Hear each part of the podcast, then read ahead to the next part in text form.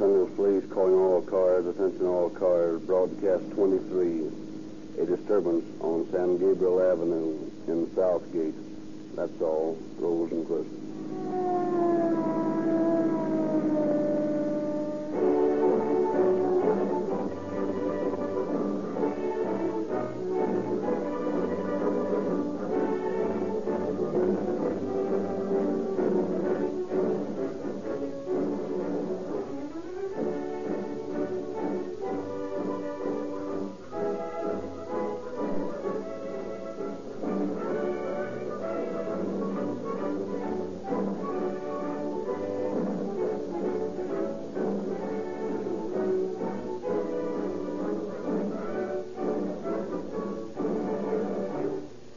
Ladies and gentlemen, here is a little scene that might occur in any home.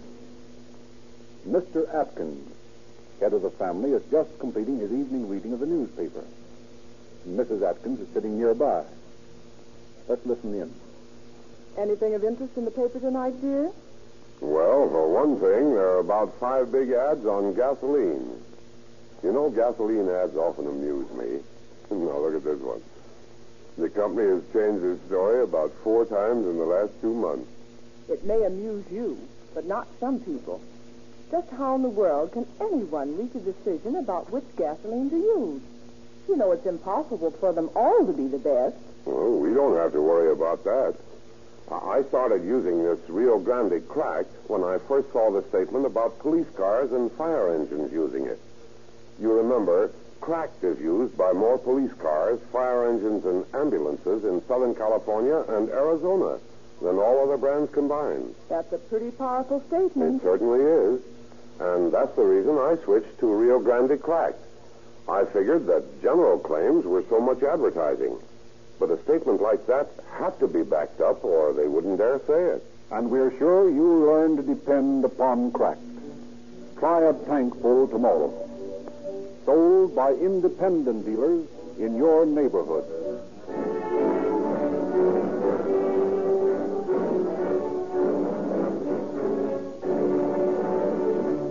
And now it is with great pleasure that we introduce Chief of Detectives Joseph Taylor of the Los Angeles Police Department, who has brought as his guest a prominent Southern California peace officer, whom he will introduce. Chief Taylor. Good evening, ladies and gentlemen. I believe that after you have listened to tonight's Calling All Cars broadcast, you will agree with me that not all the glory for the solution of major crimes is confined to metropolitan police departments. Quite often, the police and detective work performed by officers attached to suburban departments is noteworthy from the standpoint of sound reasoning and clever deductive ability. This has never more forcefully demonstrated than in the case around which tonight's story is built. Too much credit cannot be given to Chief Mueller of Southgate and the men of his command who brought this case to a successful solution. I take great pleasure in introducing to you Chief Eugene Mueller of the Southgate Police Department. Thank you, Chief Taylor. I feel highly honored to be your guest tonight and to be able to witness the broadcast of the dramatization of the first murder ever to occur in Southgate, a murder which, fortunately, my men were able to solve. In nineteen thirty-two, I was sent to Southgate on a two years leave of absence from the Pasadena Police Department, where I was Assistant Superintendent of Criminal Identification. When I took over my new duties in Southgate two years ago, I found a unique policing problem to be solved. The town is located almost midway between the harbor and the metropolitan center. It is transversed by several main north and south boulevards to the waterfront, and also by several through highways from the east to the west. Southgate, being one of the many cities in the vast network served by the Los Angeles Police radio station, K G P L, I wish to pay tribute to the Los Angeles Police Department and to Chief Davis for the marvelous cooperation afforded this smaller suburban department. In a town of small homes, such as Southgate is, I did not anticipate much homemade crime, so to speak. But I did expect a lot of work cooperating with the Sheriff's Office and the Los Angeles and Long Beach Police Departments in catching fleeing criminals. In this, I was not disappointed. Those boys of mine down there and I have certainly had our hands full these past two years. And now, just as I am returning to Chief Kelly of Pasadena, I want to thank the men of the Southgate Police Department for their splendid cooperation during the time I worked with them. The cleanup of the city and the solution of the story you are about to hear is their work. And to them, I want to see the credit go. Thank you, Chief Mueller.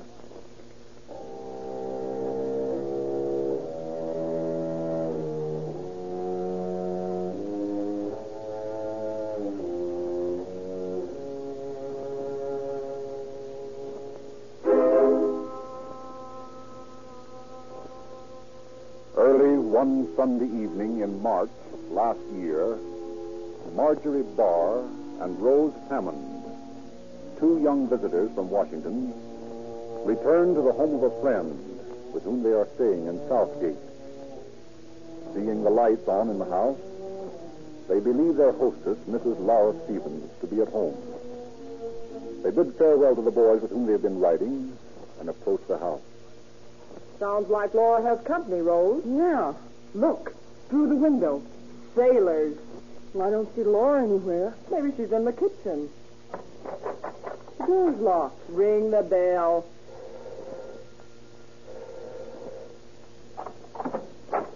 Well, well, well. Who's here? Little Mary Sunshine. Come on in, girls. Come on in right away. Where's Laura? Well, she'll be here soon, I guess. What are you boys doing here? Waiting for Laura. Bob is a friend of yours, aren't you, Bob? Sure. Laura's a pal of mine. Ah, go, Laura. Is Laura expecting you? I don't know, but she'll be glad to see us. Well, how'd you get in? The door was locked. Oh, that'll be telling. Well, you've got your nerve breaking in here when Laura isn't home. Oh, yeah? What's it to you, babe? Who are you, anyway? Well, Margie and I are friends of Laura's. Okay, okay. We're staying here with her. Well, that's fine. Come on in. We're all friends of Laura's. Come in and meet the boys and have a drink. Well, boys, look what I found. Ah, now, don't rush me. Well, I don't know your name, Miss Gallagher, but I'm Bob, and this is Bill, and Pete, and the snake here. Hi.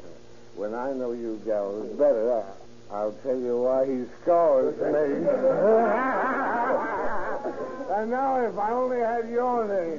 Well, I'm Rose, and I'm Marjorie. Well, hey, that's swell. Now we all know each other. Now, come on now, let's have a little drink. Right over this door. I don't like the looks of this, Marjorie. Why? If you take a drink, I'll kick you around the block. Is that so? Well, it looks like a party to me, and I'm going to have a good time. All right, Smarty, but I'm just warning you. It doesn't look right to me. Hey, hey, come on, babe. Come on, let's drink up. Not for me. Are you going pure on us, huh? How about you, Marjorie? Sure. And a girl, that's the way I like my women. You know, you and I will get along okay. Maybe we are at that. Now, come on, let's drink up. Hey, sit down around the dashboard with me, will you? Hey, Rose. Yeah? There's an oat for you lying out on the porch. Oh, thanks. I'll go get it right away. Hey, somebody's on the radio. What do you want to hear? Something hot. I want to burn little Marjorie up. Yeah, what is it? Listen, Laura wants us to come down to sixty-first and Broadway where Steve works. We ain't got any way to get there. I know that. But maybe that means she won't be back until late. Well, what of it? We've got plenty of company here. Margie, I tell you, I don't like this at all. You come with me, and we'll go into the bedroom and lock the door. Why? Listen, these guys are pretty tight. And they're not going to sober the way they're putting away that rock gut. Oh, Rose, just because you don't drink, you don't like to see anybody have any fun. I tell you, I'm afraid of these fellas if they get any drunker. Oh, don't be a still. Now, listen, you've got to come in there with me, Marjorie. Well, I won't. You may be sorry. Well, I don't worry about that. Hey, hey, come on, babe. I'm getting lonely over here. How's that? Come on, big boy. Margie, you're very foolish. Oh, go on to bed, you wet blanket.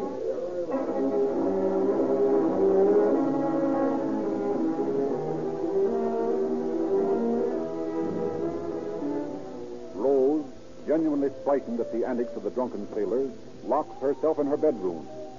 A half hour, an hour passes. She is unable to get to sleep. For every few moments, one of the sailors bangs upon the door and invites her to join the party. About ten thirty in the evening, there is another knock on the door. Rose! Rose! Rose! Rose! Let me in! Get away from the door, you little tramp!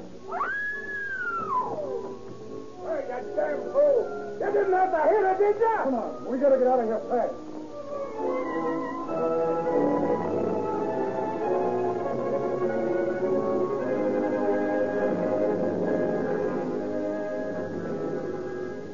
Terrified by what she has heard beyond the door, Rose jumps out of the bedroom window and runs for help to the house of a friend a block away.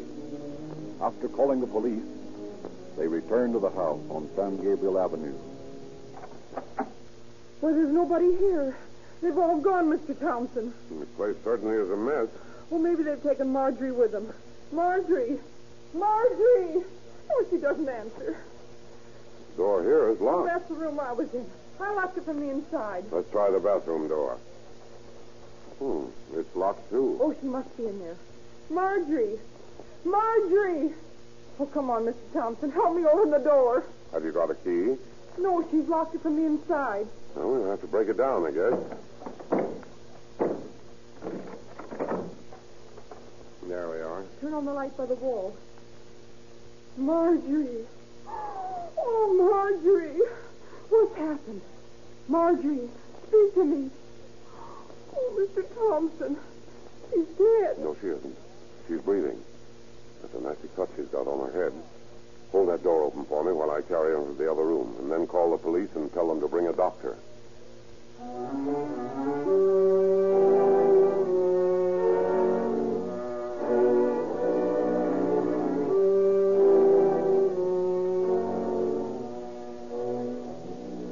A few moments later, Chief Mueller of the Southgate Police Department arrives, accompanied by Doctor Misner and officers Peterson and Mitchell. The doctor makes a hurried examination. Well, doctor, what does it look like to you? Fracture of the skull. Yeah, it's serious. I've got to get her to a hospital. She seems to be semi-conscious. Can I talk to her? You'll have to be mighty careful not to excite her. I will. But you must understand, I've got to get some information from her. That other girl doesn't seem to know a thing. Uh, yeah, yes, I understand. Uh, go ahead while I'm phoning for the ambulance. Okay. Oh, Marjorie. Marjorie, how do you feel?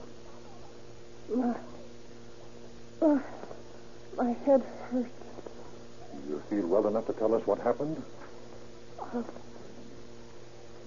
I'll, I'll try. Who hit you on the head? The, the blonde one. He, he, he hit me twice. He was drunk. What was his name?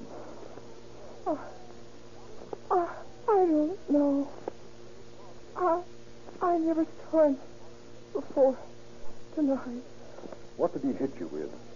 Uh, a piece of iron with string tied to it. Why did he hit you?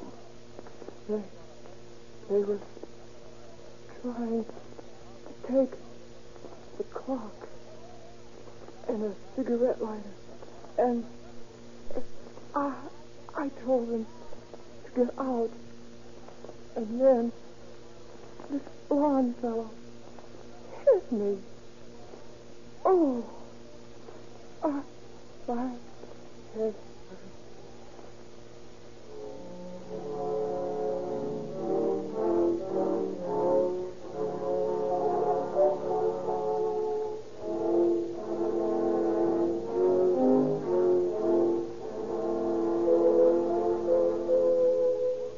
The ambulance quickly arrives, and Marjorie is removed to the general hospital.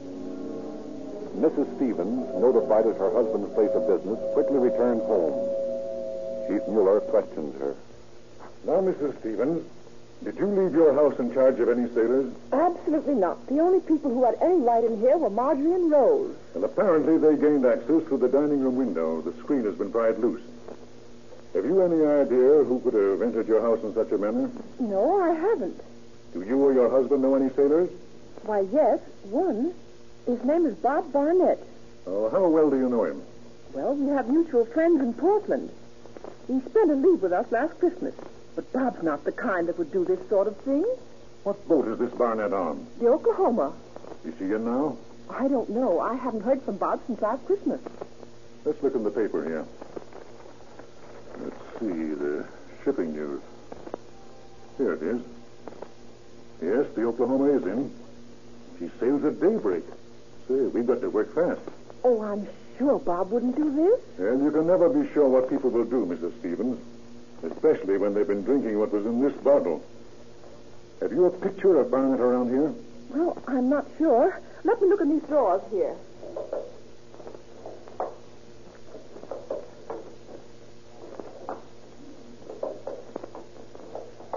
No, I'm afraid I haven't. Wait a minute. What was that in that last drawer? What? This camera. Hmm, it's got five exposures in it. Would any of them be a Barnett? They might. That Rose's been in the camera since the holidays. Good. Do you mind if I take it down to headquarters and have it developed? Why, no. Go right ahead. Fine. Thank you. Now, Missus Stevens, Marjorie said something about these sailors wanting to take some things away with them. Have you noticed anything missing? Well, of course I haven't had time to look around. Do you own an electric clock? Oh, yes, a calendar clock. It's right up... Why, it's gone. And so is my table cigarette lighter. Yes, and the cord's been ripped out of the radio. Apparently, they intended to take that with them when they were frightened away. I had a valuable watch on the desk here. Let me see. Why, it's gone, too. Will you be willing to swear out a burglary warrant against the men who did this? I certainly will. Hello? Yes, he's here. Oh, very well. Hold the line, please. It's for you, Chief Mueller. It's, it's the doctor. Oh, thank you. Yes, doctor? I see. All right, thank you. Yes, I'll be at headquarters. What is it, Chief? Marjorie just died. A fractured skull. Oh, poor child.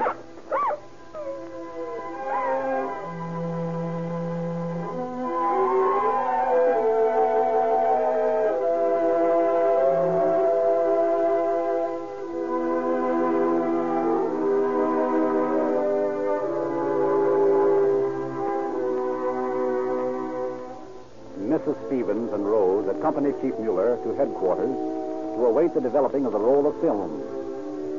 At two a.m., the pictures are finished and brought in to the chief. Now, let's see. Yes, here's a picture of a sailor. Rose, do you recognize him? Yes. Yes, that's one of them. He said he was a friend of Laura's. Pass it to Missus Stevens, please. Thank you. Well, Missus Stevens? Bob, all right. But I can't believe that he'd do it. Well, that's not for us to decide. Captain Brett? Yes, sir. Draw up a complaint on the suspicion of murder and burglary against one Robert Barnett and three John Does. Yes, sir. Now, you'll sign those burglary complaints, won't you, Missus Stevens? Oh, I hate to get Bob in trouble. He comes from a good family. That may well be, Missus Stevens, but as I said before, it isn't for us to decide whether or not he's guilty. But if he is under the slightest suspicion, we want to bring him in and question him. If he's innocent... Well, you'd like to see him clear himself as quickly as possible, wouldn't you? Oh, yes, that's true. Then this is the way you can help us most. Well, all right, then. I'll sign the complaint. That's fine. They'll be ready in just a moment. Now, Rose, can you remember the names of any of the other of those sailors? Well, I never heard their whole names, but I heard them call each other Bill and Pete and Bob, and then there was one called Snake. And those are the only names you heard? Yes, sir. Bob, Pete... Bill and the Snake.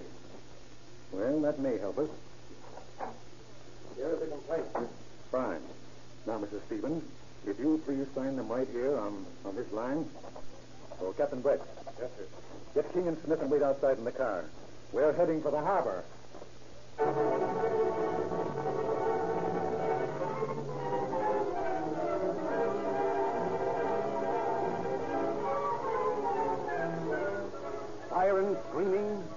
police car roared over the deserted boulevard to Long Beach, past deserted gas stations, beneath the skeleton fingers of Signal Hill, down through the quiet residential section of the city to a grinding stop at the water taxi dock.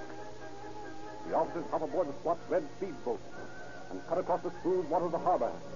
The boat throws angry spray toward the pale equinoctial moon. The shimmering reflections of the waterfront lights, leaving the harbor like golden knives, are chopped into oblivion as the racing boat rounds the breakwater and bucks the open seas for the silent gray mass of the Oklahoma.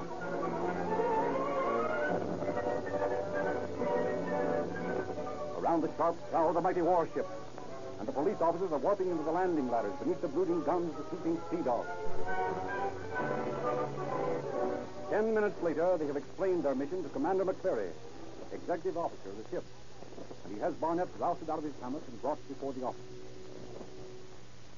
Now, when he comes in, don't make any reference to the murder. I want to find out if he was up there first. Sit down, Barnett. These gentlemen are police officers. They want to ask you a few questions. Yes, sir. What did you do up at this Stevens house tonight, Barnett? Raise a little hell? No, why? We got a complaint. Well, we just had a little party. We didn't do anything out of line. Who do you mean, we?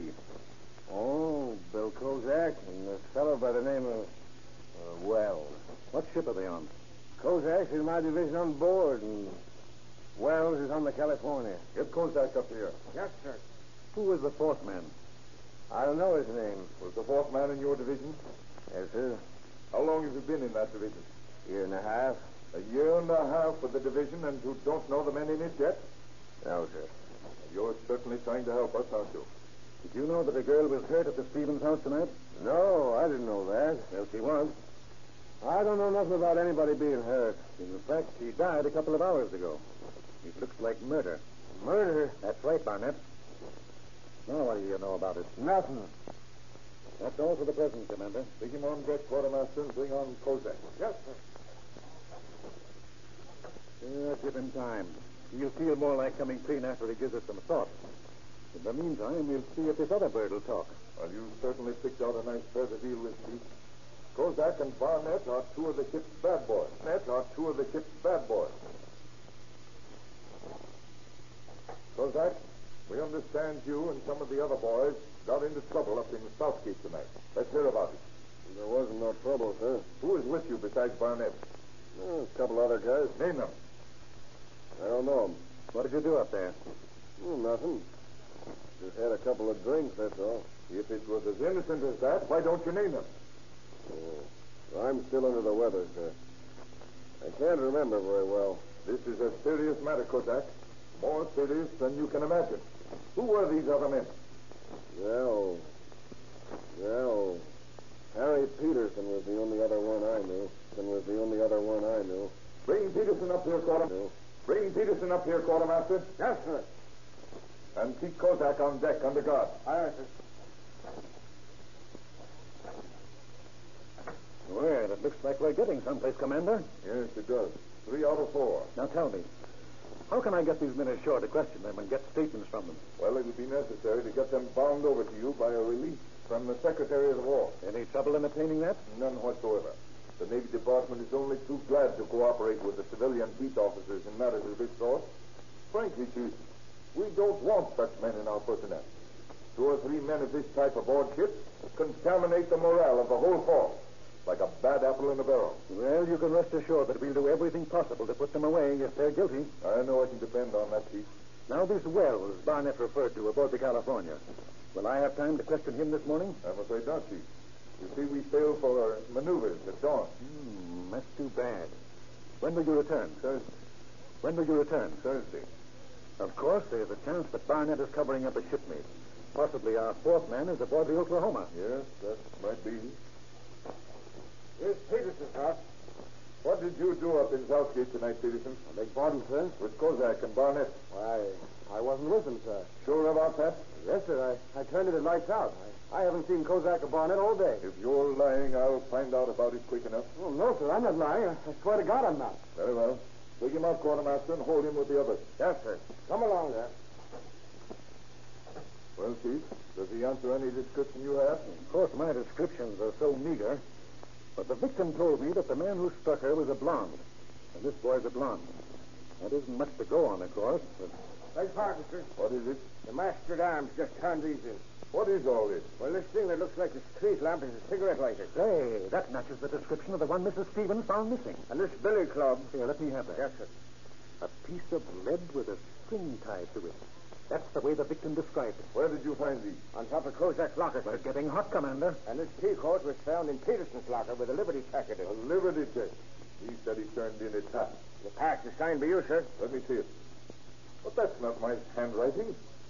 Forging a liberty check. Well, liberty check. Well, if this doesn't turn out to be your man, he'll face a nice penalty for this job. Yeah, it looks more and more like he's mine, Commander. Quartermaster, place these three men in the brig at once. Yes, sir. Now, Commander, none of these men fit the description I have for the force. And this description is the most complete of the bunch. What is it? Fairly short. Fairly short. Dark-haired. Heavy-set. With a scar on the left cheek. And he wears a white wheel on his sleeve. That would be quartermaster or machinist, mate. I'll keep my eyes open for him, Chief, while we're at sea. And when you drop anchor Thursday, I intend to have an order for their release from the Secretary of the Navy. And I'll be glad to get rid of her.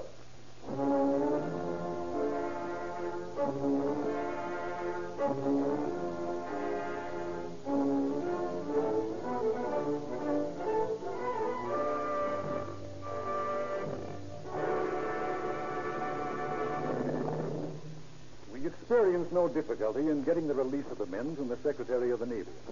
And thanks to some expert sleuthing on the part of Commander McCleary aboard the Oklahoma while she was at battle practice, our fourth man was discovered, fourth man was discovered in the same section with the others. He, Covington, Barnett, Peterson, and Kozak were delivered to us by the naval authorities on March tenth. During the questioning that same day, they admitted their presence in the Stevens home, and Peterson practically admitted striking the fatal blow. The coroner's jury on March thirteenth indicted all four men for murder. They were speedily brought to trial and speedily convicted. Peterson was sent to San Quentin for from five years to life on verdicts of murder and first-degree robbery.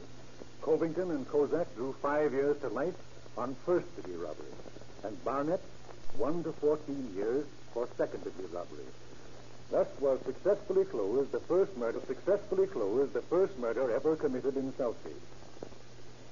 And you are to be congratulated, Chief Mueller. Congratulated, Chief Mueller, for the splendid manner in which you, for the splendid manner in which you brought it to a speedy conclusion. You brought it to a speedy conclusion. To a speedy conclusion. You have listened to a true story of how police officers do their work. Police officers do their work. Unfortunately, many of our citizens do not realize the disadvantage. Realize the disadvantage. In which an officer is placed when investi- which an officer is placed when investigating a cr- is placed when investigating a crime, and do not always give him the assistance that they are capable of giving. If they could realize that an officer was doing everything possible to protect their lives and property, and would support him in his efforts, it would help to show the lawbreaker that Los Angeles and surrounding cities are good places for them to stay away from. Thank you, Chief Taylor.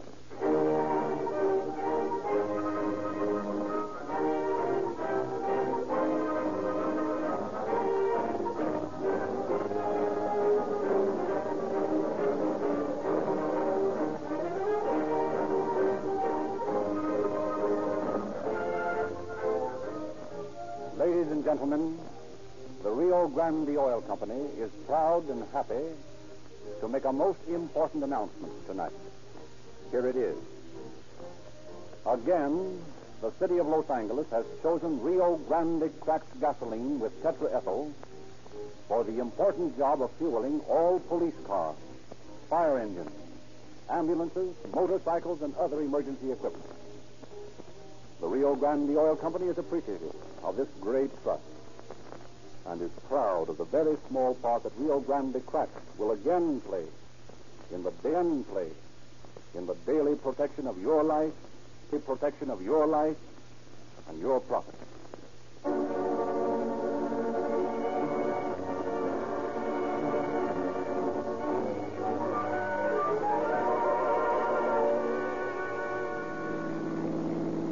Southern is please calling all cars. Attention all cars.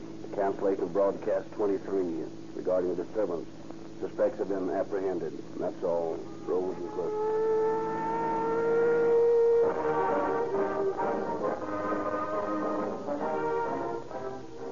Tonight you have heard Miss Ann Sawyer as Marjorie, Miss Taranita Burke as Rose, Miss Martha Wentworth as Missus Stevens, Miss Taranita Burke as Rose, Miss Martha Wentworth as Missus Stevens, Mister Hanley Stafford as Barnett, Mister Samuel Pierce as Peterson, Mister Cleo Boardman as Kozak, Mister Richard De-the Grand as Mister Thompson, Mister Robert Frazier as Chief Mueller, Mister Wade Lane as Commander McCleary, and Mister Charlie Long as Covington, Captain Vett, and the Quartermaster.